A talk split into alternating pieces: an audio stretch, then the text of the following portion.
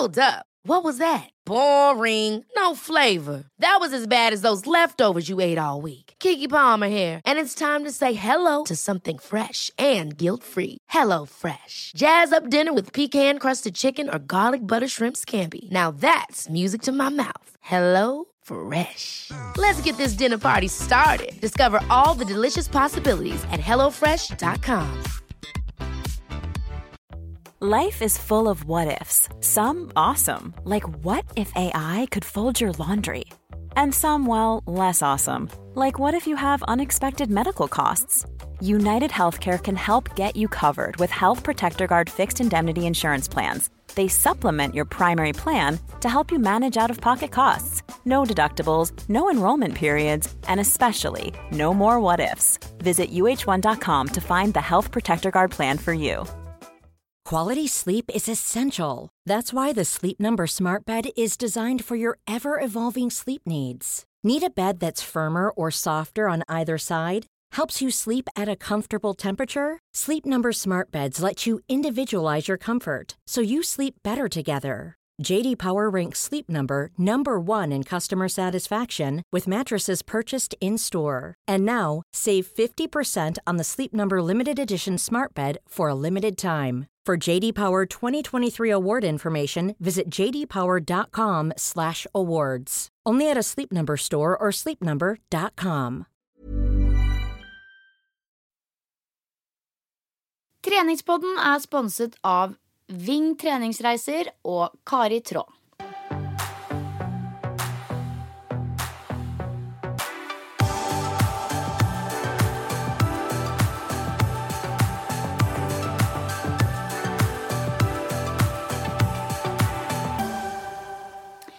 Hallo, og velkommen til episode 43 av Treningspodden.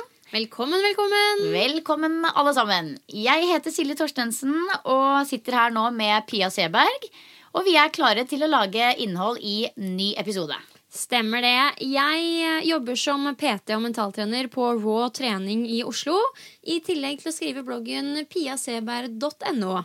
Ja, og jeg koser meg på Myren sportssenter, der jeg jobber som eh, gruppetreningskoordinator, personlig trener og instruktør. Yes, og Det er vel grunnen til at vi får deg til å sitte her da, og mene noe om trening og helse uke etter uke. Ja, vi er heldige, vi er heldige da. Ja, fy søren. Tenk at det her er en av arbeidsoppgavene våre i løpet av uka. Å sitte Ja. og skravle om det vi elsker aller mest. Det er ganske digg, og det er virkelig blitt sånn at det, spesielt faktisk denne uka her, så er det sånn at det liksom jeg, jeg opplever noe, og jeg gjør noe, og så er det sånn å, herregud, nå gleder jeg meg til å snakke om det på poden.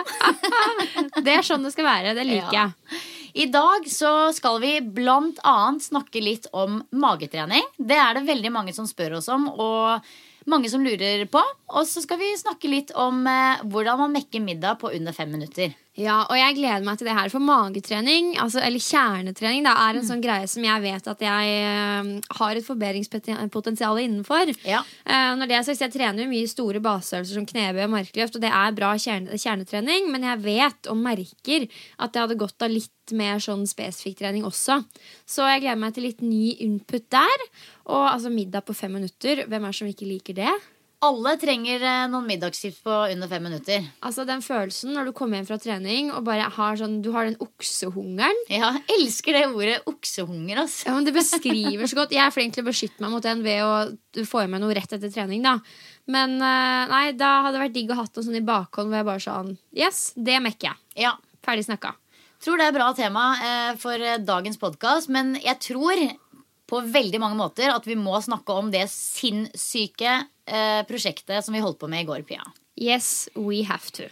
I går så stilte eh, Pia og jeg på shoot for en BH. Kari Traa skal lansere ny BH, og vi fikk spørsmål for en tid tilbake før jul om vi ønska å stille på shoot for denne BH-en. Og jeg må ærlig innrømme at eh, min første reaksjon var sånn Nei, nei, nei, nei og nei. Hell to no. Hells no. Men så drodla jeg litt på det og tenkte liksom fy fasan. Når de først spør en helt vanlig jente med fettprosent på over 20 da skal jeg faen meg si ja, ass. Ja, vet du hva. Det var liksom sånn Du måtte ta imot det inch med åpne armer. Eh, og så er det jo For det første så er jo Kari Traa en eh, sponsor av Treningspodden, så vi har lyst til å gjøre så mye mulig med de. Og de treningsbh-ene er jævlig bra.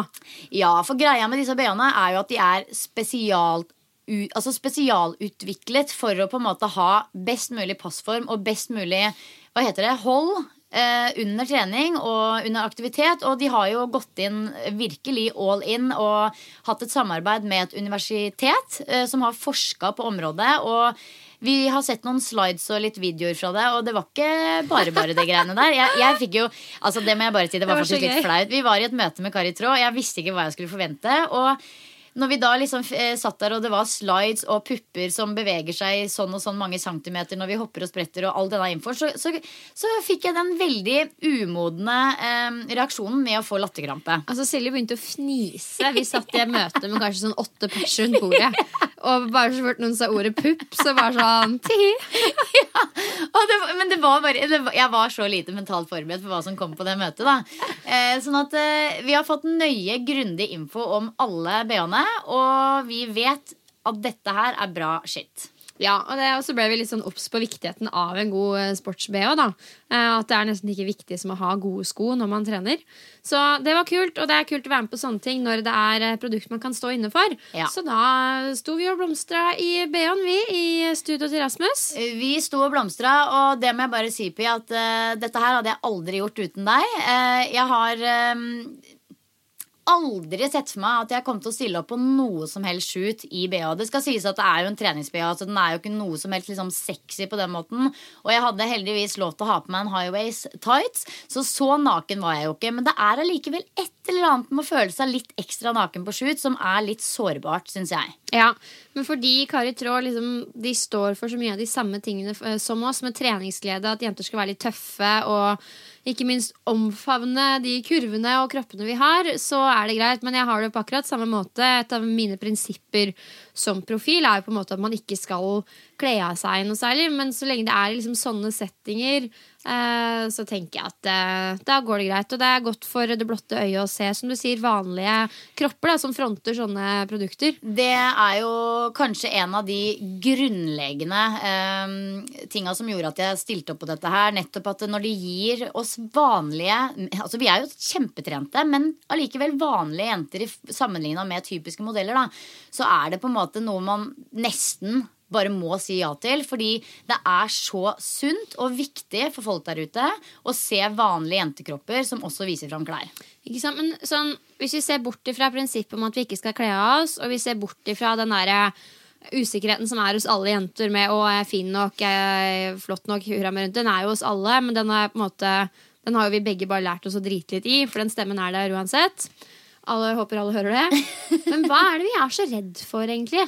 Nei, jeg må Da- si ja, Det er, det er eh, flere ting, men for min egen del så var det nok litt det i går at eh, Jeg har aldri gjort det før, så jeg må si at det liksom 20 minutter uti det, altså, da begynte det liksom å slippe. Men jeg var litt stressa i starten. Bare det å stå liksom foran deg og foran fotograf og foran sminkør som man ikke kjenner, bare i bh, liksom. Og skulle hoppe opp og ned og smile pent. Og det er liksom en, en ny verden. Pluss at jeg også er litt sånn Nå har jo ikke jeg på en måte den største Instagram-profilen ever, men jeg er, har en åpen profil, og jeg er liksom veldig bevisst på hva jeg legger ut. Eh, men jeg tenker at kropp er naturlig, kropp er fint. Og, og jeg syns ikke det er noe rart i å legge ut bilder av litt hud så lenge det er i en naturlig setting. Men for meg ville det vært helt unaturlig å for legge ut bilder der hvor jeg drar opp T-skjorta for å vise en eller annen mage, eller, eller liksom gjøre noe sånn sexy pose med lite klær, da. Men når det er litt mer sånn hopp og hei og faller aller av og smile og, og vise treningsglede, så blir det noe annet.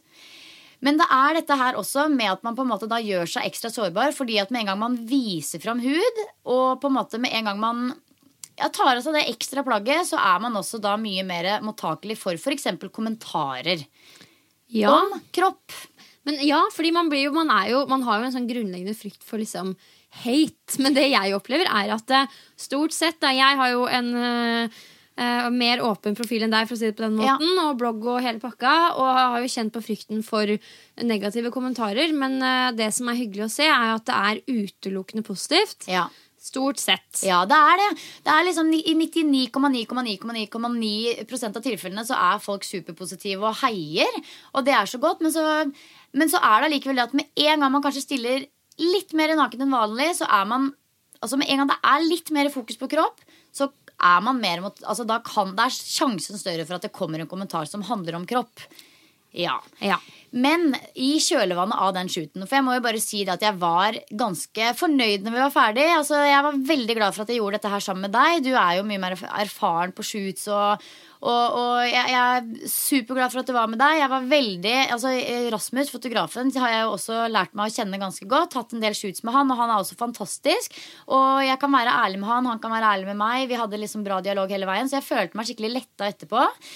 Men det som skjedde i går, som er ganske sykt, og som selvfølgelig ikke har noe med denne her shooten å gjøre i det hele tatt, er at uh, i går så la jeg ut et bilde på Myren Sportssenter sin Instagram og Facebook. Ok, Eh, og det har jo ikke noe med dette her vi snakker om egentlig, men det er litt samme gata.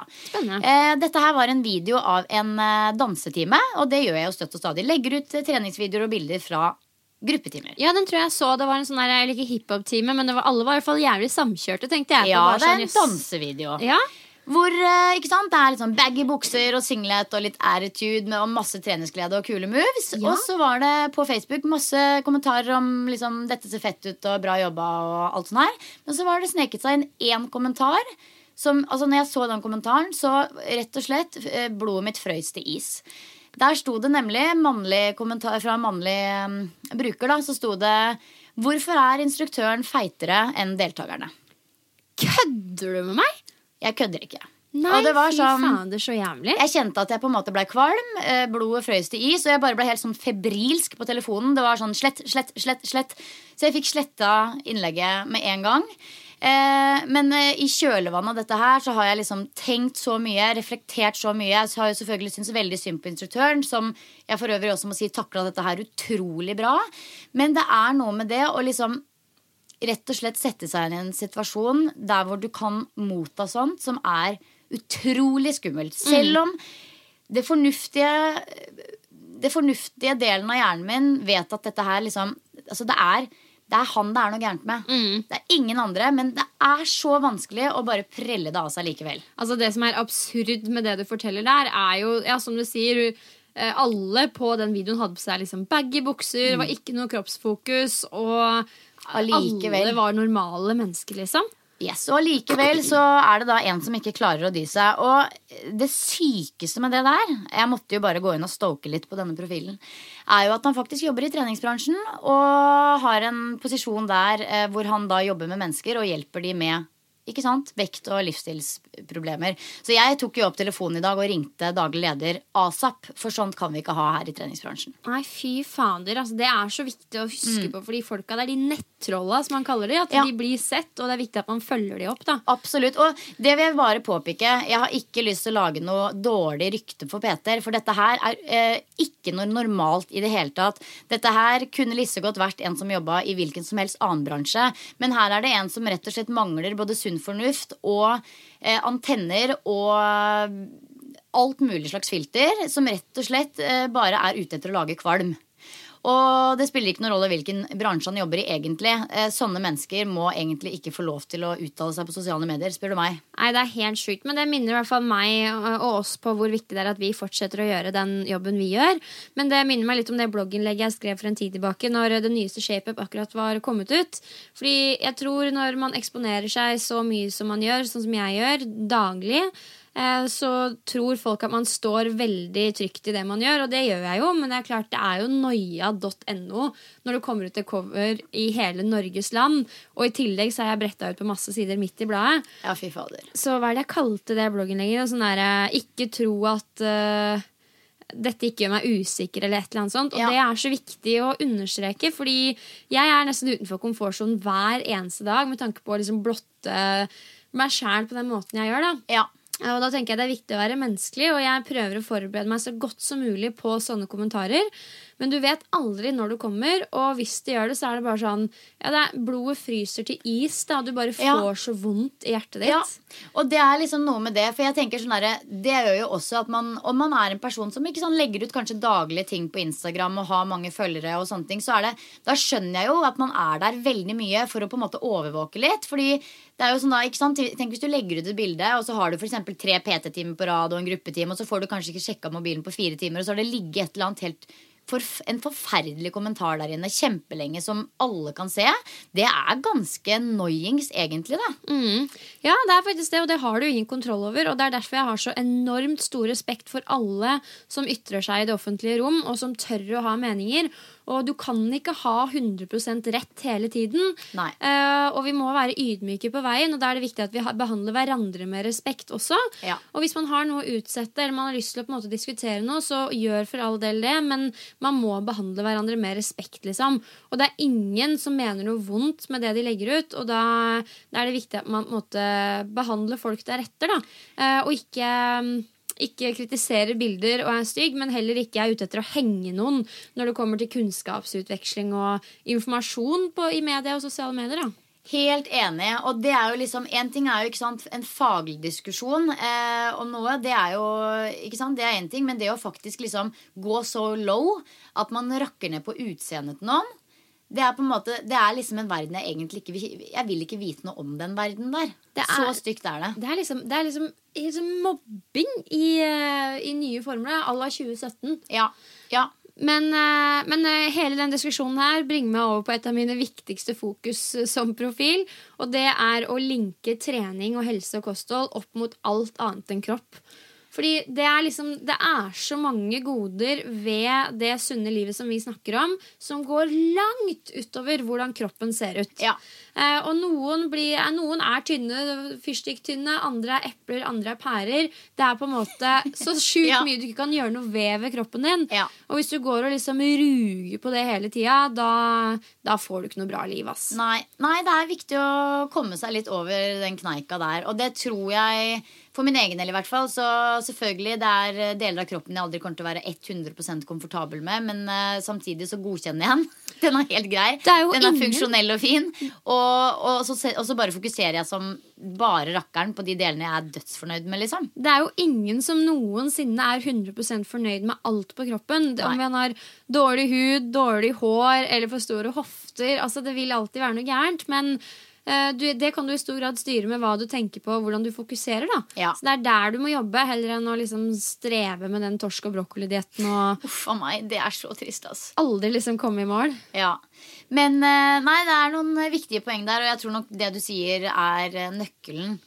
Um, ja. Nei, denne uka her har vært eh, spesiell på så mange måter, Pia. Ja, for du har gjort mer enn å bare være på BH-shoot. Jeg har gjort så mye. Altså Vanligvis er det sånn Jeg føler at det Én ting jeg gjør i uka, er litt utenom det vanlige. skjønner du? Men ellers så er det mye rutiner og mye vante baner og mye av de samme folka jeg er med. og sånne ting. Men det er liksom alltid én ting som skiller seg ut. Men den gangen her så har det vært så mye at jeg vet nesten ikke hvor jeg skal begynne. Men hvis jeg skal velge ut to ting på liksom treningsfronten, da Og du kommer til å bli så stolt av meg, Pia. Ja, jeg gleder meg. Du vet jo litt om det. Men uh, for det første så har jeg vært på en helt fantastisk workshop i olympiske løft. Ja, det så jeg på Instagram. Ja, Og det var med norgesmesterne eh, Emma og Sekie. Ok. Sekie, det er sånn, Jeg sier sikkert det navnet feil, men de er begge to norgesmestere og helt rå damer. Jeg tror faktisk jeg var på crossfit-kurs med hun ene av de. Oh, kult. Det var før hun ble norgesmester, men da, hun var så jævlig god i de olympiske løfta. Altså, det er helt vilt. Hun løfter sånn ja, det er helt, det er helt sjukt, liksom. Og jeg var så heldig at jeg fikk være med på, um, på en tretimers workshop med de. Det er fett. Og da må vi bare understreke det. Olympiske løft er jo de løfta hvor du på en måte flytter stanga for eksempel fra bakken og kaster den oppover hodet. Ja, Altså- Litt grann sånn eksplosivt. Ja, altså Som i en snatch, da. Så styrkeløft er jo de vanlige markeløft um, og knebøy, mens det her er snakk om olympiske løft som uh, snatch og clean. da Ja, Eller rykk og støt, som de kaller det på norsk. da Stemmer. Eh, Og det var jo rykk og støt som vi gikk gjennom da. Og fy søren, altså. Da, altså. Jeg har jo ikke gjort dette her før, og da må man begynne liksom bare med stanga. Begynne bare med stanga, og man må virkelig pirke, pirke, pirke. Det er så teknisk opplegg, dette her. Du krever liksom både eksplosivitet og mobilitet og selvfølgelig styrke etter hvert.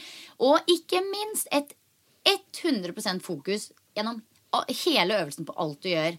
Og det var så gøy. Jeg trodde faktisk ikke at jeg kom til å liksom falle så for det, men jeg har allerede i dag jeg har stått og øvd og øvd og øvd og øvd nede i studio her. For det, dette her Det er for det første eh, veldig sånn Jeg føler at det er utrolig helhetlig trening. Trener eh, hele kroppen på en fantastisk unik måte. Eh, masse kjernetrening. Og, og så er det også sånn type trening eller sånne type øvelser som du glemmer hvis ikke du gjør de. Så jeg skal bare nå jobbe med å liksom få de litt på plass. eh, Altså få bevegelsesmønsteret på plass, sånn at jeg liksom har det litt i baklomma. Um, så det var, det var kjempegøy. Har du testa det før? Ja, så bra. Nei, ja, jeg har gjort en del av det på når jeg hadde liksom mitt uh, superaktive år på CrossFit Oslo. Så gjorde vi en del Ja. av det der. Det var noen crossfittere der. Ja, det var det. Ja, ja, ja, Men de var jo altfor kjappe i alt de gjorde. Ja, du, altså, og da jobba jeg mye med det, så gjerne er ikke sånn tålelig grei OK, men uh, der har man alltid mye å jobbe med. Husker jeg snakka med en som er eh, crossfit-utøver, og er sjukt god på det. Og så snakka jeg med han om det, han var sånn Ja, det begynner å komme seg nå, men jeg har fortsatt så sjukt mye å jobbe med. Og jeg bare sånn Ja, OK, da Det er liksom noe med det at eh, hvis man tenker at man skal bli skikkelig drita god på olympisk løft, kan du ikke trene det to ganger i uka. Nei, du må bli olympiske løft. Du må det. Så, så for min del, jeg kommer aldri til å liksom tenke sånn Dette her skal jeg liksom bli drita god på. Men jeg tenker bare liksom jobbe med litt sånn rolige kiloer og bare beholde på en måte bevegelsesmønsteret og jobbe inn teknikken gradvis. Det er egentlig målet mitt rundt det. Og et godt tips eh, De olympiske løft er et supergodt eksempel på hvordan du kan bruke mentaltrening for å forbedre fysiske ferdigheter. Fordi som du sier, det er veldig mange ting som skal stemme på en gang, og kroppen din skal utføre mye. Eh, Så ved å på en måte gå gjennom det optimale bevegelsesmønsteret i hodet, gjerne ved hjelp av visualisering, så kan man på en måte terpe på den teknikken uten å måtte trene fysisk hele tiden. da.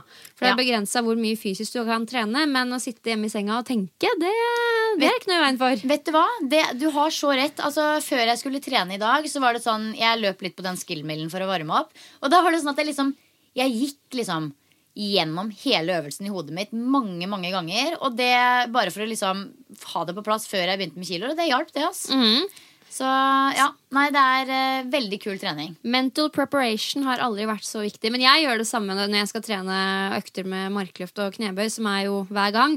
Eh, på en måte Mentalt Ja. forbereder meg litt på det, går gjennom det, tenker liksom hvordan det skal kjennes ut i kroppen. Så det er egentlig et tips til alle, men spesielt ved sånne sammensatte øvelser. da Ja, nei, Det var veldig moro. Det var veldig nytt for meg, og det ga mersmak. Og i tillegg så har du også testa crossfit. Finally! Yes, dette har jeg jo. Jeg klarte jo ikke å holde meg. Jeg måtte fortelle deg det her. Ja. Jeg visste du kom til å bli stolt. Ja, Det var helt uplanlagt og helt uforberedt, eh, Pia. Det som skjedde, var at jeg skulle på et møte i Asker. Der holder de på å bygge et av Norges største senter. Og innbakt i den greia der så er det en crossfit-boks som er up and going.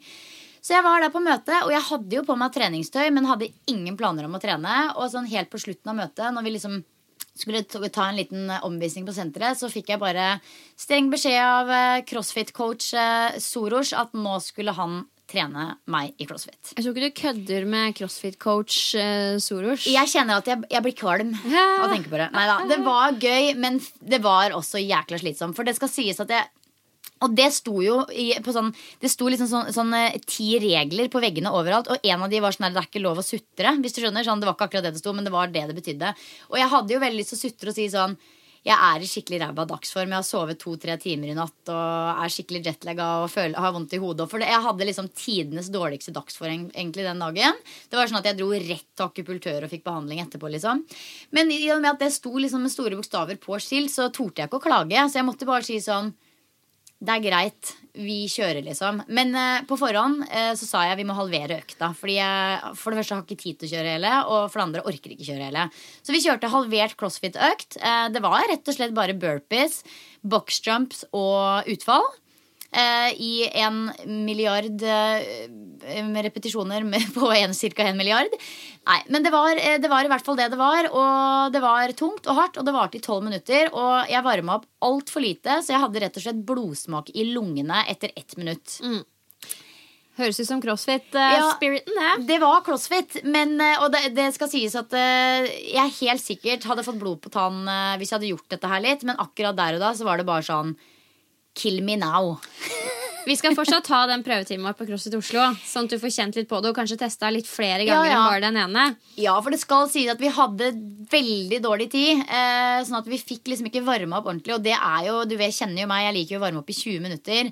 Sånn at eh, eh, akkurat eh, kroppen var liksom ikke helt klar, kanskje. Og så var det veldig gøy, fordi sant, jeg fikk jo skikkelig input på f.eks. burpees. da Jeg er jo vant til å kjøre burpees på en helt annen måte enn crossfit-varianten. Sånn at jeg fikk liksom skikkelig god coaching på den. Og føler liksom at jeg har lært mye. Eh, og så gjorde jeg også en flause. Oh, spennende. Hva da? Å, herregud.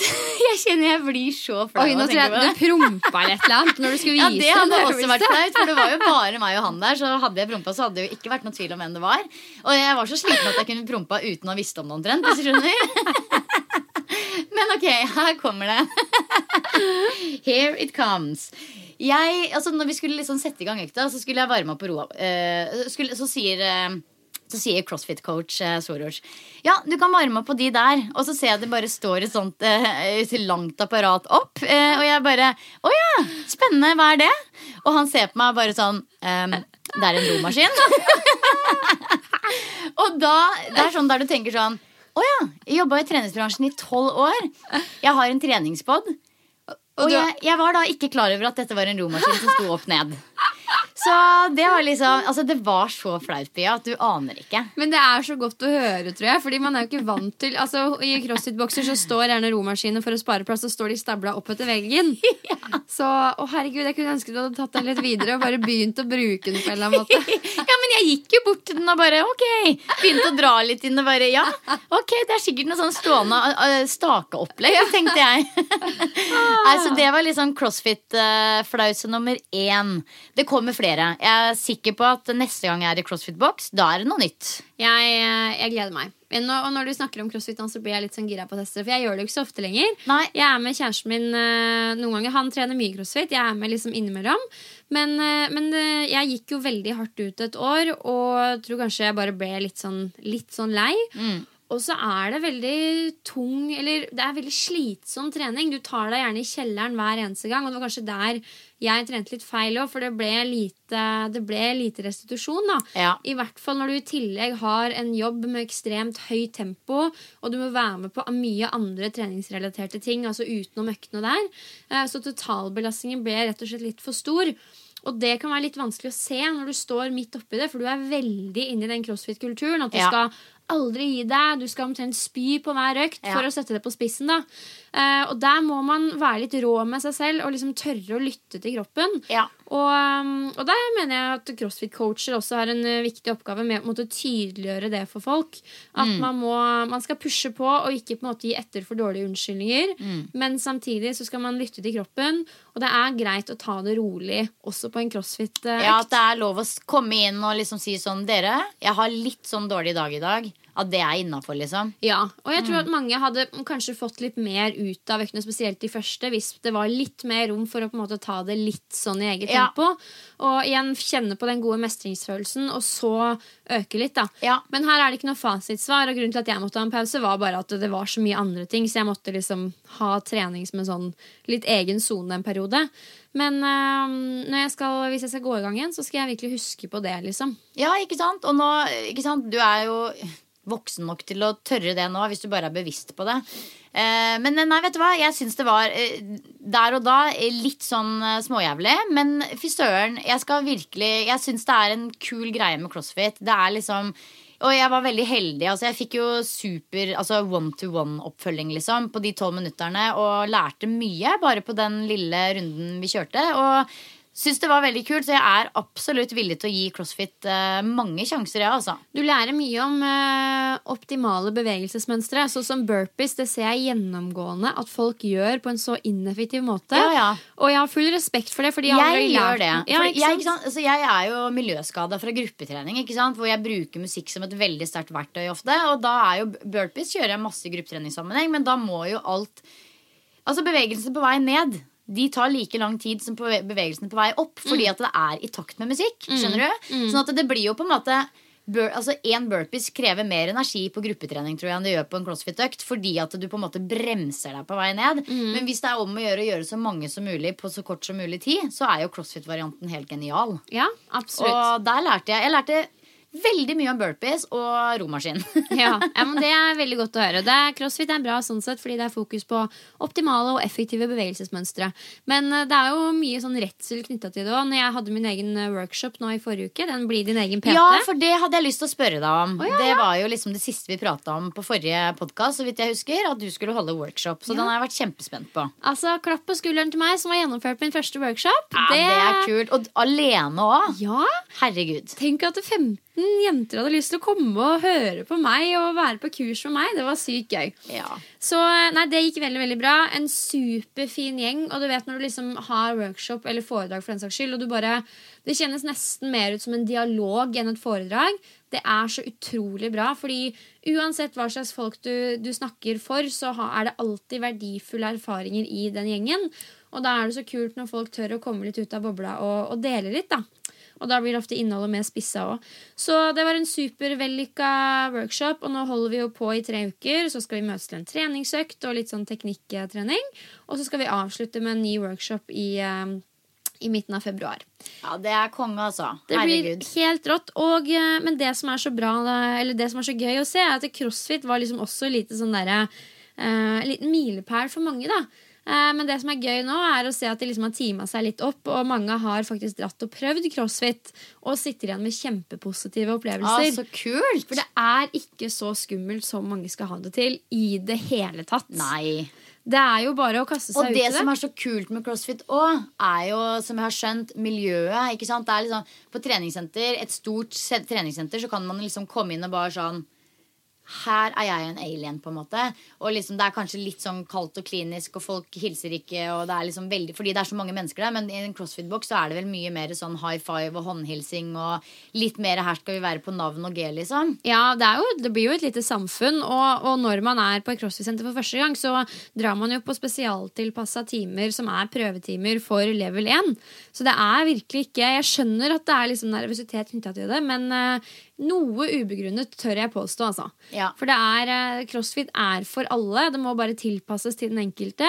Og der er eh, coacher stort sett eh, ganske rå. Ja, det er kjempekult. Fy søren. Men disse jentene, er det varierende mm, nivå på dem, eller er det samla Ja, det er det nok. Men jeg føler egentlig Ja, det er varierende nivå. Men samtidig så um, får alle på en måte noe ut av det, for det er jo mye mentalt. ikke sant? Spesielt nå første gangen. Så enten eh, forbedringspotensialet ditt ligger i at du skal begynne å trene, eller kanskje bli konkurranseutøver, så er det samtidig liksom mange av de samme hindringene man kjenner litt på. Kan være, i hvert fall. Så stort spenn i gjengen, men det gjør egentlig bare at hver, eh, hver enkelt blir bedre. Ja, kjempekult, altså. Nei, fy søren, jeg gleder meg til å høre om fortsettelsen på, på gjengen. Ja. Workshop-gjengen. Det blir bra, og så gleder jeg meg til å ta med deg på nok en crossfit-økt. Du, jeg gleder meg, jeg også. Jeg tror neste gang så må jeg bare varme opp litt mer. Det, det skal vi fikse. Jeg må varme opp litt mer. Du, I dag så skal vi snakke litt om magetrening. Ja. Og det er uh, flere grunner til det, men jeg tenker først og fremst at dette her er helt klart noe som folk eh, vil vite mer om. Vi har fått ganske mye spørsmål om magetrening, og eh, den siste mailen vi fikk, var fra ei som heter Ida Sofie, og hun skriver eh, til oss. Hei, herlige Silje og Pia. Jeg lurer på én ting. Hvor har det blitt av den gode, gamle situpsen? Er den helt ut? Har noen ganger sett og lest at folk ikke mener den er så effektiv. Og så skriver hun i parentes klarer ikke helt å tro det selv. Eller noe sånt. Eh, kanskje ikke et helt konkret spørsmål, men hadde vært interessant å høre deres mening om situpsen. Stå på videre, dere er rå. Så dette er jo på en måte da én vinkling i forhold til magetrening. Hun har et spørsmål om situpsen og hvor det har blitt av den, og om den er funksjonell eller ikke. Den beryktede situpsen. Alle der ute, uansett hva slags Hey, it's Danny Pellegrino from Everything Iconic. Ready to upgrade your style game without blowing your budget? Check out Quince. They've got all the good stuff shirts and polos, activewear, and fine leather goods, all at 50 to 80% less than other high end brands. And the best part? They're all about safe, ethical, and responsible manufacturing. Get that luxury vibe without the luxury price tag. Hit up quince.com slash upgrade for free shipping and 365 day returns on your next order. That's quince.com slash upgrade. Hold up. What was that? Boring. No flavor. That was as bad as those leftovers you ate all week. Kiki Palmer here, and it's time to say hello to something fresh and guilt-free. Hello Fresh. Jazz up dinner with pecan-crusted chicken or garlic butter shrimp scampi. Now that's music to my mouth. Hello Fresh. Let's get this dinner party started. Discover all the delicious possibilities at hellofresh.com. Hey, it's Ryan Reynolds, and I'm here with Keith, co star of my upcoming film, If, only in theaters, May 17th. Do you want to tell people the big news? All right, I'll do it. Sign up now and you'll get unlimited for $15 a month in six months of Paramount Plus Essential Plan on us. Mintmobile.com slash switch. Upfront payment of $45 equivalent to $15 per month. Unlimited over 40 gigabytes per month. Face lower speeds. Videos at 480p. Active Mint customers by 531.24 get six months of Paramount Plus Essential Plan. Auto renews after six months. Offer ends May 31st, 2024. Separate Paramount Plus registration required. Terms and conditions apply if rated PG.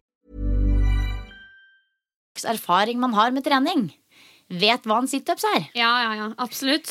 Så situpsen eh, den har i hvert fall eh, klart å bryte igjennom og blitt verdensberømt. Definitivt. Og det er jo ja, det er som du sier, de fleste vet hva en situps er, men det er jo når du ligger på, eh, på ryggen, gjerne med bøyde ben, og trekker overkroppen din opp og slipper deg ned igjen. Ja. Og så er det jo forskjell på om folk da velger å på en måte bare løfte øvre del av ryggen, eller om de velger å løfte overkroppen helt opp sånn at brystet toucher knærne omtrent. Ja. Så det er jo ingen tvil om at dette her er en øvelse som eh, jeg tror eh, veldig mange kanskje gjør fordi at de kjenner den øvelsen, på en måte. Og den gir en sånn brennende følelse på en måte i muskulaturen som gjør at man tenker at her får du god effekt. Eh, og jeg skal innrømme at jeg har tatt noen hundre situps i mitt liv, jeg. Men eh, etter hvert så har vel kanskje fokuset på andre typer mageøvelser overtatt en del for situpsen eh, for min del. Og det ser jeg jo, som hun også skriver, at eh, det er mye annet fokus på magetrening nå om dagen enn situps. Ja, altså Det å være i stand til å bøye overkroppen framover på den måten som du faktisk gjør når du gjør en situps, er jo bare én av veldig mange funksjoner som dette korsettet har, altså kjernen din. Så, men det er jo som du sier, det er en veldig enkel bevegelse å utføre, og det er vel derfor den er blitt så populær. Ja. Jeg tror at altså Situpsen, som du sier, da øver man på å bli liksom god, god i å krumme ryggen. på en måte Og den trener jo hovedsakelig den ytre bukmuskulaturen. Altså den på en måte det ytterste laget med muskler foran på magen. Den såkalte rektusmuskulaturen, eller liksom sixpack-muskulaturen, som man kan se på mennesker med veldig lav fettprosent. Og jeg tror jo også at eh, det er liksom eh, mange som kanskje trener den litt ekstra fordi det er den som er synlig, hvis du skjønner. Eh, så det er jo på en måte funksjonen til eh, til denne muskulaturen foran der. Eh, men det er jo mange andre lag med muskler, og det er jo altså under denne muskulaturen så har vi jo skrå bukmuskler, og helt, helt innerst så har vi et lag med eh, stabiliseringsmuskulatur eh, som går som et sånn tynt korsett. Altså et tjukt, men tynt lag muskulatur rundt hele veien. Som er kanskje den viktigste muskulaturen i magen å fokusere på. Eh, så for å, for å på en måte trene den, så er det litt andre ting som gjelder igjen. Ja, fordi det er jo dette her som på en måte er kraftsenteret vårt. Og når vi gjør eh, store baseøvelser, så er vi avhengig av at dette her er tight og bra. Sånn at du har et godt spenn i kroppen, men også at du beskytter ryggen din når du løfter tunge vekter, da, som jeg håper at eh, noen av dere gjør. Ja, og nettopp dette her med ryggen, eh, det er vel kanskje grunn nummer én til at sixpacken Nei, sixpacken, sier jeg nå. Til at situpsen har gått noe ut på dato, nettopp fordi at det er såpass mange der ute som har en eller annen form for ryggisju, og at uh, situpsen ikke er den beste øvelsen å gjøre da, fordi at uh, ryggen er i en litt ugrei posisjon. Så da er det kanskje bedre å heller fokusere på type øvelser som f.eks. plankeøvelser, som eh, styrker ryggen mer i midtstilling. Mm. Jeg syns også faktisk eh, altså skulderpress, f.eks. enarm skulderpress med en kettlebell, Ja. det setter store krav til stabiliseringsmuskulaturen. Fordi eh, jeg er sikker på at alle kan kjenne seg igjen i det. Når du står og skal presse noe oppover hodet, og det er tungt, så får du lyst til å svaie litt i ryggen, skyte rumpa litt ut bak deg og hjelpe litt til. Eh, Men hvis du da har fokus på å holde bekkenet ditt rett under overkroppen, altså bruke nedre del av magen til å virkelig tweake det bekkenet litt opp mot navlen, stramme rumpa, stramme magen godt, eh, og presse fra den posisjonen og holde den posisjonen, det er magetrening, det. Det er magetrening, det. Og jeg får veldig ofte spørsmål om liksom Ja, ja, jeg hører du sier det, at det er viktig å aktivere magen og suge inn navlen og alt dette her, men jeg vet faktisk ikke om jeg gjør det rett. Eh, og en liten sånn pekepinn på det kan jo være at du kanskje liksom tenker at eh, du rett og slett skal motta et ganske kraftig slag i magen. At noen kommer opp og slår deg i magen. Det høres litt brutalt ut, men da vil du automatisk få den derre Hø! Den der greia der! På. Og da, da har du på magemuskler. Vet du hva, Det er så morsomt at du sier, fordi når jeg trente med kjæresten min i sommer, og når jeg løp alene, for den saks skyld, det jeg gjorde da for å sjekke at magen på en måte var på, det var å slå meg selv i magen. Og jeg var altså så støl etter de gangene jeg hadde gjort det. Liksom Slo meg selv litt sånn ganske hardt, egentlig, i magen. Og det, er sånn, ut. Ja, nyttig verktøy når man bare skal sjekke at den er på. For det er fort gjort å slappe av og bare løpe med litt kulemage. Det tror jeg Ja, mange ja. gjør, og jeg gjør det sjøl. Nei, Men, men, det, er, det, er, det kan være en sånn fin måte å liksom sjekke at, det, at nå er det på. Nå er det på. Og, og magen skal være på i alle typer liksom, eh, flerleddsøvelser og tunge løft. Og, og også når du er i plankeposisjon, selvfølgelig. Og egentlig når du løper og gjør egentlig alt. For det er litt sånn som du nevnte, Pia, at uh, magen er liksom kraftsenteret vårt. Det er på en måte kjernesenteret eller kraftsenteret. Og den har som funksjon å, gjøre, å sende på en måte kraft Ja. i ulike, til ulike deler av kroppen. Ikke sant. Og en måte man kan eh, på en måte lære seg litt å kjenne det spennet, er å ligge på ryggen, akkurat som du ville gjort når du skal gjøre en eh, situps. Og så kjenner du på forskjellen på å bare ligge der og slappe av, kontra å bruke magemuskulaturen til å presse korsryggen eh, godt ned i underlaget. Mm. Alle kjenner sikkert den eh, følelsen at du, du skal på en måte ikke være i stand til å få to fingre under korsryggen din. Og det er faktisk den følelsen du skal ha hele tiden, både når du gjør situps, men også når du gjør baseøvelser som skulderpress og knebøy. Det kan egentlig være en ganske fin aktiveringsøvelse å begynne med eller, uh, før en styrkeøkt. Eller det kan være for de som på en måte skal i gang, før man kanskje begynner med plankeøvelser og, og andre typer øvelser som setter høyere krav. At man rett og slett begynner der. Eller så pleier jeg faktisk å, å begynne med holdt jeg på å si, det høres litt rart ut, men nesten planken på alle fire. Hvor man står på alle fire.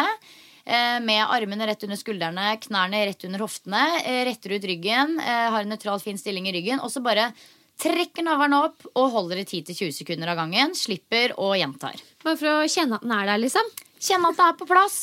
Og um, dette her med liksom trening av magen, det er jo ulike grunner til at man gjør det. Noen trener magen for å få en sixpack. Og da kan jeg jo bare legge til med en gang at det er ikke bare eh, sterk muskulaturen i magen som avgjør det. Det er faktisk også fettprosent, og ikke minst hvordan kroppen er satt sammen. Ja, altså Det er jo mest eh, kosthold og hvor lav fettprosent du har. Alle har en sixpack, og om den er synlig eller ikke, selvfølgelig det henger sammen med størrelsen på muskulaturen, men eh, i aller størst grad til jeg påstå, grad av fettprosent. Og for jenter så er det ikke naturlig å ha en fettprosent som tilsier at man har en synlig sixpack. Noen har det selvfølgelig, men det er uh, ofte genetisk også, med mindre man har gått på en eller annen hard diett. Ja, og det kommer veldig an på hva slags på en måte, kroppsfigur man har også. Jeg, for eksempel. Uh, altså, no, altså, jeg ville nok på en måte Hvis jeg skulle gått rundt og hatt en eh, synlig sixpack, da ville nok jeg hatt så lav fettprosent at jeg hadde mista mensen, rett og slett.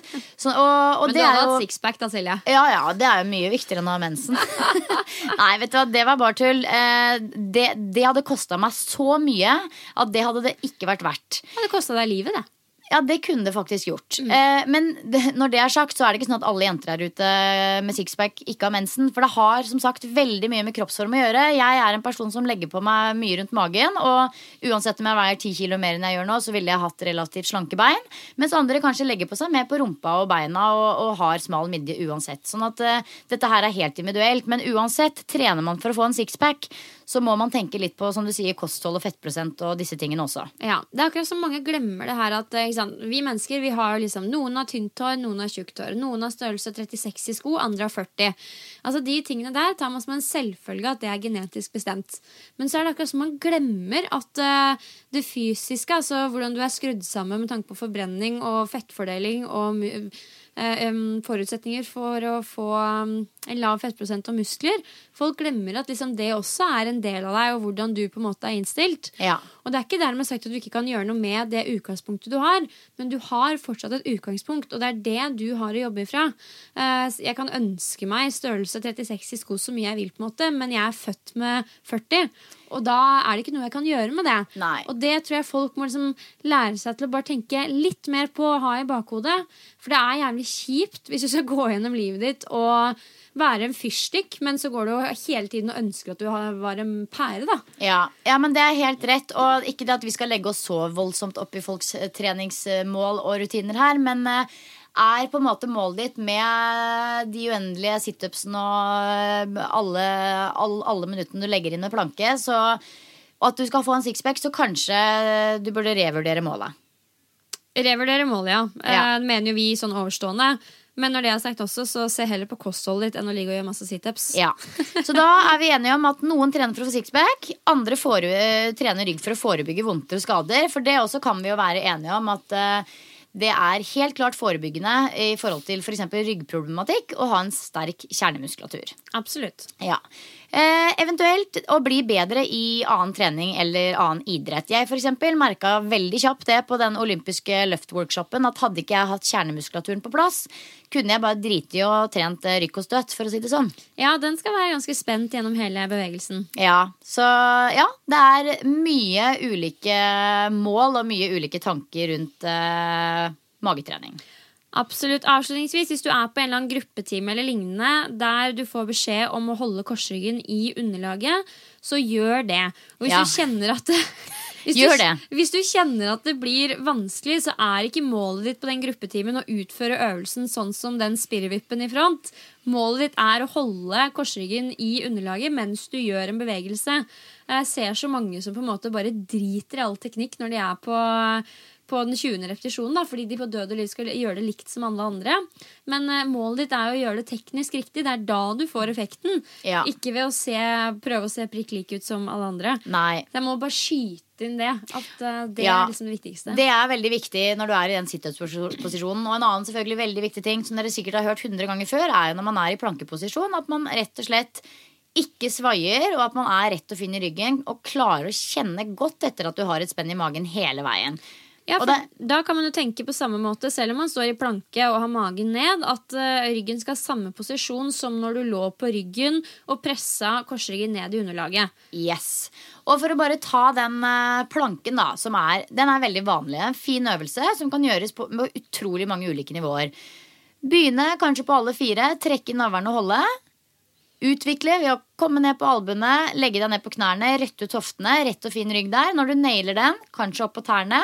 Når du nailer den, kanskje du kan begynne å leke deg litt med å løfte en arm, løfte et bein. Kanskje du begynner å bevege deg litt tilbake, sånn at albuene er fremfor skuldrene. Da blir det en lengre vektarm og dermed en mye tyngre øvelse. Sånn at man liksom Det er så mange ulike nivåer at man finner det nivået som passer deg først, og dermed jobber utover. So many possibilities. So many possibilities. Har du en favvis-øvelse på magen, eller? Altså, Jeg må jo kanskje gjøre litt mer av dette her, men eh, det har jeg jo fokus på nå. Så akkurat nå er det mm, en variant hvor jeg ligger på ryggen, presser korsryggen ned i underlaget og bruker en sånn svær ball, balanseball Nei, hva er det man kaller de svære? Pilatesball, eller Ja, En sånn svær oppblåsbar ball. Eh, og Så begynner jeg med å ha den mellom beina og senke beina ned til bakken til ballen liksom bare toucher underlaget. Trekker beina opp igjen, fortsatt med korsryggen i bakken, og eh, gir ballen til hendene mine. oh. Og så senker jeg hendene bak hodet og beina samtidig. Toucher bak hodet, og så veksler jeg sånn fram og tilbake. Den er kjempefin. Den heter også uten ball, så heter den foldekniven. Og den kan dere bare google opp. Foldekniven. Det er en superbra mageøvelse. Absolutt, men, Men eh, krever mye. Krever veldig mye. Så før jeg var over på den varianten, så gjorde jeg det uten ball og med ett og ett bein og en, en arm for å kjenne at jeg virkelig hadde kontakt med magemuskulaturen når jeg gjorde det. Hvis ikke så skjer all bevegelsen i korsryggen, altså ved at man svaier. Så bare pass på det. Men jeg er sabla glad i den. I tillegg til beinhev, fordi altså, jeg henger i en pullups-posisjon der jeg kjenner at jeg trekker skulderbladene godt ned og sammen for å liksom trene meg opp i den posisjonen. Og rett og slett henge og dingle der og trekke beina opp og ned. Shit, ass. Den kjenner jeg at den tror jeg jeg syns er veldig tung. Ja, nei, men øh, jeg trekker bare knærne opp. Jeg, tar Å, ikke, ja. jeg, klar, jeg Ja. klarer tærne opp til stanga men da, det er så ja, for tungt det, at det det er så tungt. Jeg så Funkygine la ut en video i går med noen sånne syke greier i, i ringer, og det var bare sånn Det så helt rått ut, men jeg kjente bare jeg, jeg, jeg, liksom begynte å le litt bare av tanken på at jeg skulle prøve å gjøre det der, hvis du skjønner. For der var det mye kraft. Ja, ja, men trening eh, Du hadde klart det med trening, men det er Ja da. klart at når på en måte, fokuset er på litt sånn god magekontakt, så lønner det seg å skru ned tempoet litt og heller kjenne at du gjør rolig, gode bevegelser. Må, man må begynne et sted. ja, så hengende beinet, hvor jeg liksom virkelig kjenner at jeg bruker magen til å trekke opp beina, samtidig som jeg ikke svaier for mye i ryggen når jeg er nede i bunnposisjon. Det er også en favoritt akkurat nå. Ja, så kult. Ja, men det er, eh, det er fint å ha noen sånne favorittøvelser. Hva med deg? Du, jeg er i grunn veldig glad i alt man kan gjøre med egen kropp. Og bare liksom på et gulv. Sånn at jeg er veldig glad i ulike plankevarianter. Gjerne liksom dynamisk planke, f.eks. Der hvor du varierer mellom å stå på skuldre og albuer. Og liksom er supernøye når du beveger deg opp og ned på at hoftene er stabile. At ikke du vingler fra side til side. Eh, Den syns jeg er knalltung og veldig bra. Ikke noe nytt under solen for øvrig, men det trenger det ikke alltid å være. Og så er jeg også veldig glad i roterende sideplanke. At man rett og slett bare roterer fra side til side med rolig, kontrollert tempo. Å, har du prøvd å løfte beinet, det øverste beinet opp og ned da, når du står i en sideplanke? Ja, Slitsomt, ass. det gjør eh, susen, det der, ass. Ah, det Fy er søren. eh, godt og vondt på samme tid. Godt og vondt på samme tid. Nei, men vet du hva? Jeg, eh, det, det, det må jeg si at jeg har trent eh, mye mage opp igjennom. Men som sagt, som jeg sa i forrige podkast òg, jeg fikk litt blod på tann egentlig etter forrige podkast når vi snakka om magetrening. Så har jeg ikke trent så mye isolerte mageøvelser, men egentlig så digger jeg det litt. Ja. Syns det er helt topp. Altså, du har jo født tvillinger. Og da det, Nå kan ikke jeg så mye om dette, her men det innebærer at, innebærer jo at magemusklene deler seg. Ja.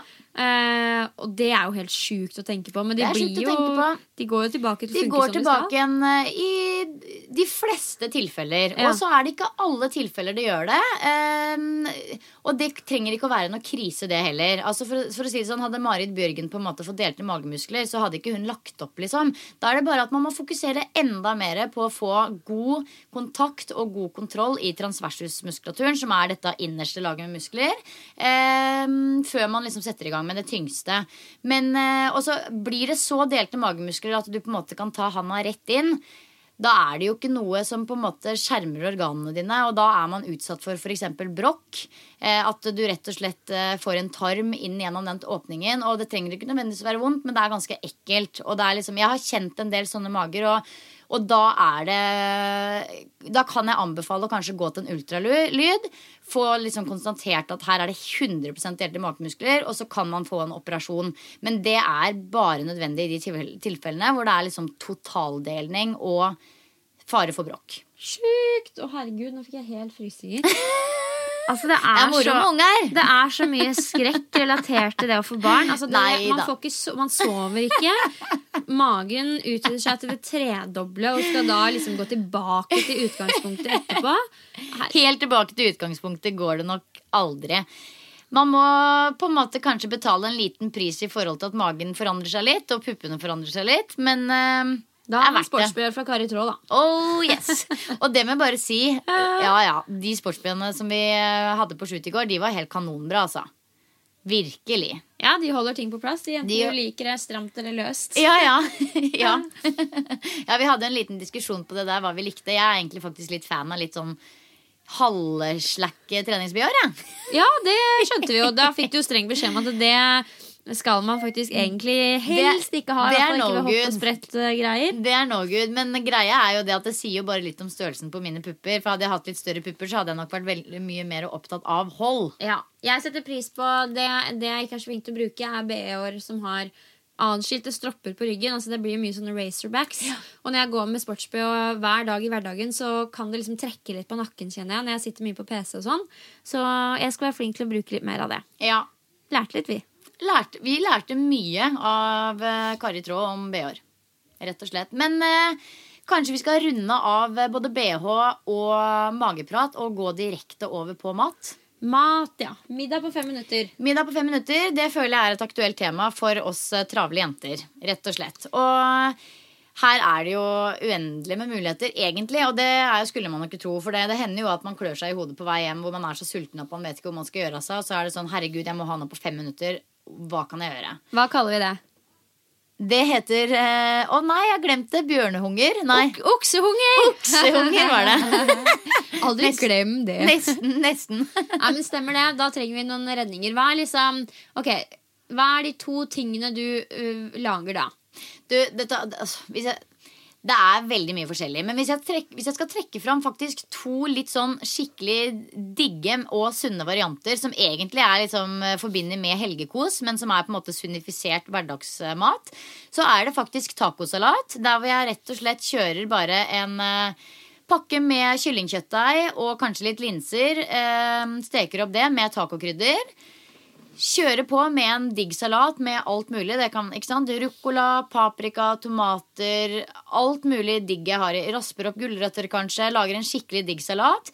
Smeller i kjøttdeigen, og så tar jeg en dæsj med kesam eller lettrømme og tacosaus på toppen. Der har jeg en sunn og enkel eh, middag som eh, man lett kan spise på, Som man mekker på fem minutter, og som man lett kan spise i løpet av uka uten å ha dårlig samvittighet. Ah, smaker så godt å ha taco lenge leve, altså. Ja, ja. Jeg, jeg vet hva, jeg kan, Det kan jeg med hånden på hjertet si. Jeg spiser taco en gang i uka. Ja, men det Jeg forventer inget annet. Det gjør jeg. Og det er ikke nødvendigvis bare den eh, tradisjonelle tacoen, da. Men mm, altså, i helgene så er det liksom litt mer fancy taco og liksom litt mer ost og digg. Eh, men eh, i, i ukedagene så kan det fint være en sånn eh, litt sunnere variant med mye Kanskje mer liksom salat enn annet. Ja. Um, men eh, så har jeg også en eh, variant som er ganske kjekk. Og det er det at jeg smeller sammen Noen ganger så smeller jeg sammen en tre-fire pizzabunner av um, sunne ingredienser. F.eks. basert på havregryn og, og egg. For eksempel, som jeg liksom bare smeller sammen, setter i ovnen og forhåndssteker.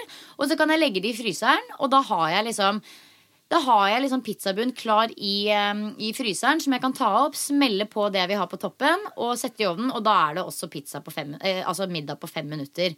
Sånn at det er en annen variant. Nice. Det er jo to, altså Taco og pizza det er jo way more than I could ask for. Ja, og det er jo liksom sånn, ja, man forbinder det med helg, men jeg tenker sånn Nei, fy søren, ass. På fredag og lørdag, da skal det være ekte hvetepizza og ordentlig taco. Sånn cheesy taco. Sånn at det, det, er, det er noe helt annet. Det er det. Du drar fram eh, seterømma i helgen. Oh yes. Åh, vet du hva, Livet er for kort til å ikke spise Seterømme. ordentlig rømme. liksom Jeg klarer ikke å bytte ut rømme med kesam heller. Jeg synes det Nei. er sånn Å frarøve meg selv fra livets goder. Ja, ja, men jeg kan være litt enig i det. Jeg spiser nok en del kesam sånn gjennom uka. Jeg putter det ofte i liksom eh, ja, eksempel overnight oats og kanskje litt i smoothier. Og, og, og jeg kan bruke det som dressing, men det er ikke det samme som rømme. Det kan vi være helt ærlige om. Thank you.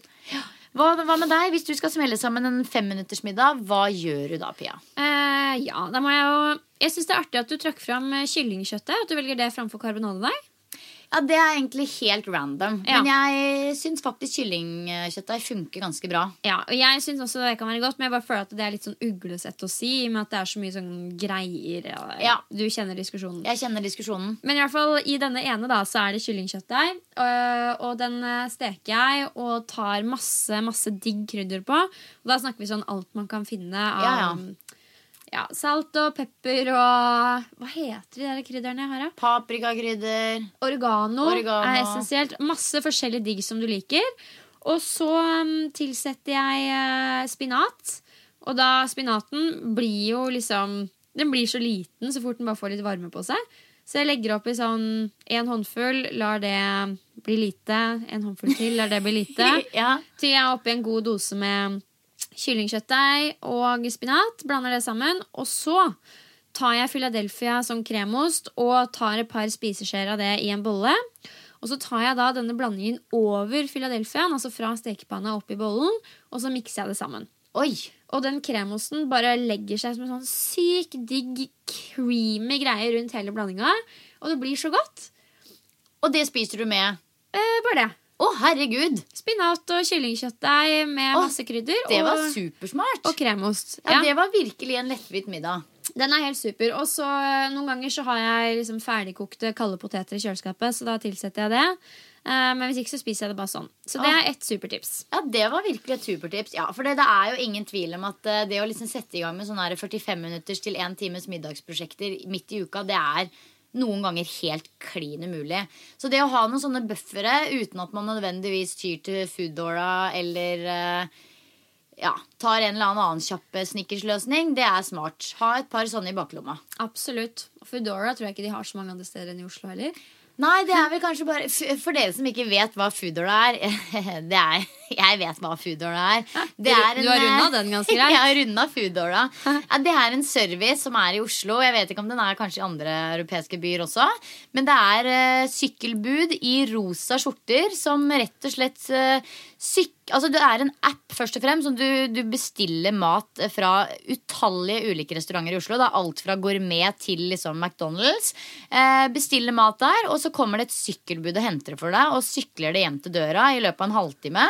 Og du betaler sånn typ 35 kroner ekstra for den sykkeltjenesten. Så hvis du liksom er sånn uberbusy og ubersulten og bare liksom drar fra jobb og vil bare ha mat på døra når du kommer hjem, så er det en mulighet. Men jeg, jeg, jeg lover dere, det er ikke så ofte jeg gjør det. Bare en sjelden gang iblant. Jeg gjorde det på søndagen, men da var det søndag. Da var det søndag. Ja. Jeg har alltid tenkt at de sykkelbuda må komme i så jævlig god form. Er du gæren? Altså, de de, liksom- sykler året rundt. Jobber seg gjennom alt av snø og vær og det som er. Det er helt vilt. Det var veldig morsomt, fordi bare et par uker etter at Foodora hadde kommet, da var det sånn iskaldt, husker jeg. Det var sånn 15 minus og iskaldt. Og da var jeg faktisk ute og spiste i liksom på restaurant, da. Og da var det flere Foodora-bud i restauranten enn det var eh, kunder. Oi. Så da var det tydeligvis sånn at alle var sånn Nei, men denne uka her, da skal vi teste Foodora hjemme. Men så har det liksom nå jevna seg litt ut, tror jeg. Så nå er folk både ute og spiser og får sykkelbud hjem. Anywho. Anyway! De som ikke har denne tjenesten, Ja. da har vi ja, kyllingkjøtt med sp- spinnat og kremost. Det er sjukt digg. Og så vil jeg gjerne slå et slag for fiskekaker. Enig. Det er en variant som er ute i butikkene nå, som faktisk er merka med terningkast 6 fra ShapeUp. Fordi vi hadde en sånn test av fiskekaker. Det husker jeg. Ja, og den, eh, og den har de tatt på pakningen sin nå. Men det er jo bare velg den varianten med mest fisk i, på en måte, så er du, så er du good. Nå har det jo kommet sånne varianter liksom med 86% fisk og sånn. Og det Da skulle bare det mangle. For ja. alt det andre blandingsgreiene, det er bare å holde seg unna. Ja, ja, når du leser sånn 36% fisk i den her, ja. Ja, okay. nei, det, jeg skjønner ikke at det går an. Så, så sjekk ut det. Minst 80 fisk, syns jeg. Eh, og det, jeg elsker jo det å bare spise det kaldt, egentlig. Sammen med rå grønnsaker som gulrøtter og paprika. Eh, Eller som en burger. eller det. Eller bare på åh, ferskbrød med masse smør og fiskekaker. Åh. Herregud. Det er en sikker vinner. Og det kan man trygt spise til middag også. Ja, ja, ja, herregud. Det kan man spise døgn rundt, året rundt. Ja.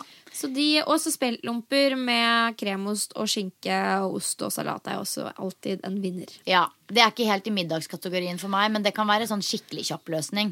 Ja. Middag på jobb er det mer for meg. Ja, ja. middag på ja, du har nok et godt poeng. Ja, Ja. Enig.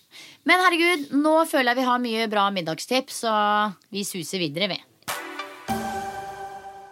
Skal jeg fortelle noe kult? Ja. Jeg fikk en eh, melding på Facebook, eh, Treningsboden sin Facebook, eh, angående et av lyttespørsmålene som vi hadde i julespesialepisoden. Okay. For da snakka vi jo på en måte om noe som eh, egentlig det kan vi bare være helt ærlige på, var litt utenfor vår kompetansefelt. Ja. For et av lyttespørsmålene da, det var um, dette her med lukt i klær. Og hvordan man forebygger lukt i treningsklær, og hvordan man eh, blir kvitt lukta når den har satt seg. Og da kom vi jo med veldig mye bra tips, men så har vi nå fått et enda bedre tips fra en av lytterne våre som faktisk studerer kjemi på fjerde året, så hun er en eh, troverdig kilde. Og hun, nemlig, hun sier nemlig det at hvis man har treningsklær der det har satt seg litt sånn eh, sur lukt, f.eks. under armene, det er der jeg kan merke at mine T-skjorter på en måte blir oppbrukt, så kan man legge disse klærne Det, det testa jeg i går. Jeg la klærne mine i en bøtte med varmt vann og eddik. Eh, 7 eddik som du kjøper på helt vanlig eh, matbutikk. Så jeg var eh, etter jobben i går, kjøpte jeg 7 eddik. Veldig veldig viktig da at man kjøper den klare varianten og ikke den brune. Eh, la da eh, eh, de T-skjortene som eh, var litt eh, oppbrukt egentlig, i en bøtte med glovarmt vann. Eh, hele bøtta full av vann er sånn 10-litersbøtte, og én liter en, Ja, én eh, desiliter med eddik. Lot det ligge der i to timer, og så kjørte jeg det på en 60, minu- eh, 60 eh, Hva heter det for noe? 60 graders vask. Og de klærne de blei de ble bra, de også. Nei, seriøst? Ja, ja, ja. Så jeg tenkte at det her var liksom verdt å ta med seg, Fordi her kommer det supertips altså, fra fast lytter. Ja, det er helt konge. Det skal jeg, da skal jeg teste det. Med kompetanse. Ja. Ja. Nei, så, men du vet hva, nå må jeg bare spørre deg om en ting. ja, ja, ja, ja, ja, ja. Si det ordet en gang til. Kompetanse. Kompetanse. Å nei! Jeg har noen sånne som jeg ikke nailer. Jeg er 30 år, men jeg mangler noe. Nei, jeg måtte, nå måtte jeg bare dobbeltsjekke. Sier hun kompetanse, eller? Ok, men da lærte du noe i dag. Journalisten Pia. Både eddiktipset og eh, ordet kompetanse. Kompetanse. Kompetanse. Jeg sier kompetanse. Og det er veldig søtt òg, da. Jeg husker det fra når jeg podda med Karina òg, så var det sånn Er det noen grenlandsgreier, eller hva? hva er greia med det, liksom? Her er det altså litt dialekt er innafor. Jeg er fra Drammen. Men uh, kompetanse, det Kom- sier vi da. Det sier vi. Uavhengig av landegrenser. Uh, ja. Men uh, nå er vi snart runda denne episoden. Kan jeg skyte inn én ting først? Ja. Som sagt, vi syns jo det var litt sånn derre We dare you å gjøre den BH-shooten. Det var det. Så derfor uh, føler jeg at vi må sende en utfordring til lytterne våre òg. Hashtag We dare you. Til å fortsette å legge ut eh, trening og aktivitetsbilder på Instagram.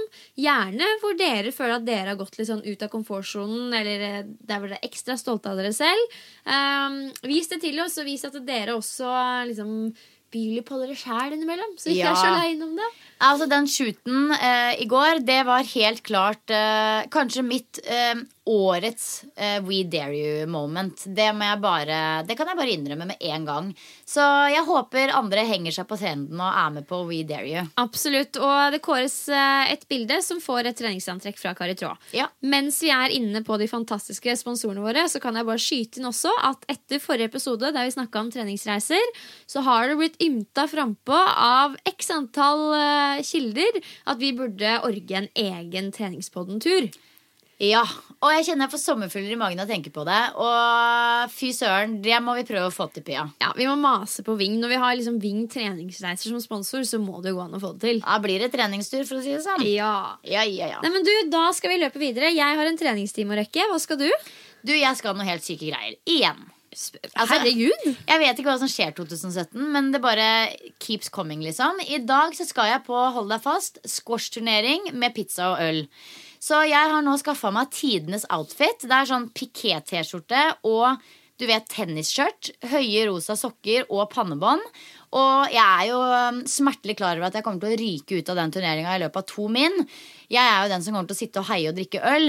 Men eh, jeg kommer allikevel til å gå på en måte Altså, Alle vet jo det at luksus everything, liksom, på squashturné. Ja, ja. Turne Generelt, da. turnering. Ja. Så jeg kjører på med full outfit. Eh, lover å legge ut bilde på Instagram. Fett. Altså, det, det, var så mye kulere enn det jeg skal. Liksom. Jeg skal trene, og så skal jeg innom Sara og kjøpe en hvit T-skjorte, og så skal jeg hjem og spise taco. Det er veldig fint å ha på seg en ny hvit T-skjorte når man skal liksom, eh, ligge på sofaen og spise tacosaus. Ja, det er viktig å angripe tacoen med en hvit blenda hvit T-skjorte. Ja. Nei, men bra, Da må du nyte squashturneringa. Jeg gleder meg til å se antrekket på Instagram. Yes, Vi snakkes da. Ha det!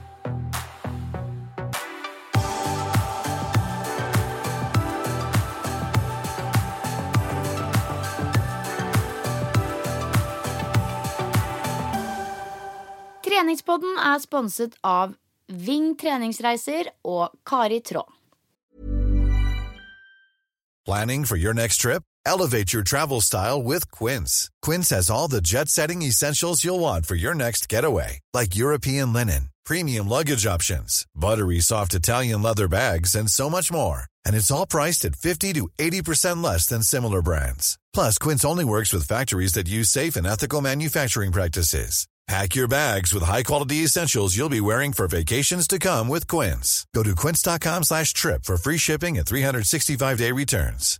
Hi, I'm Daniel, founder of Pretty Litter. Cats and cat owners deserve better than any old-fashioned litter. That's why I teamed up with scientists and veterinarians to create Pretty Litter. Its innovative crystal formula has superior odor control and weighs up to 80% less than clay litter. Pretty Litter even monitors health by changing colors to help detect early signs of potential illness. It's the world's smartest kitty litter. Go to prettylitter.com and use code ACAST for 20% off your first order and a free cat toy. Terms and conditions apply. See site for details. Ever catch yourself eating the same flavorless dinner three days in a row? Dreaming of something better? Well, HelloFresh is your guilt-free dream come true, baby. It's me, Kiki Palmer. Let's wake up those taste buds with hot, juicy pecan-crusted chicken or garlic butter shrimp scampi. Mm. Hello Fresh. Stop dreaming of all the delicious possibilities and dig in at HelloFresh.com. Let's get this dinner party started. Even when we're on a budget, we still deserve nice things. Quince is a place to scoop up stunning high-end goods for 50 to 80% less than similar brands. They have buttery soft cashmere sweaters starting at $50, luxurious Italian leather bags, and so much more. Plus, Quince only works with factories that use safe, ethical, and responsible manufacturing. Get the high-end goods you'll love without the high price tag with Quince. Go to quince.com/style for free shipping and 365-day returns.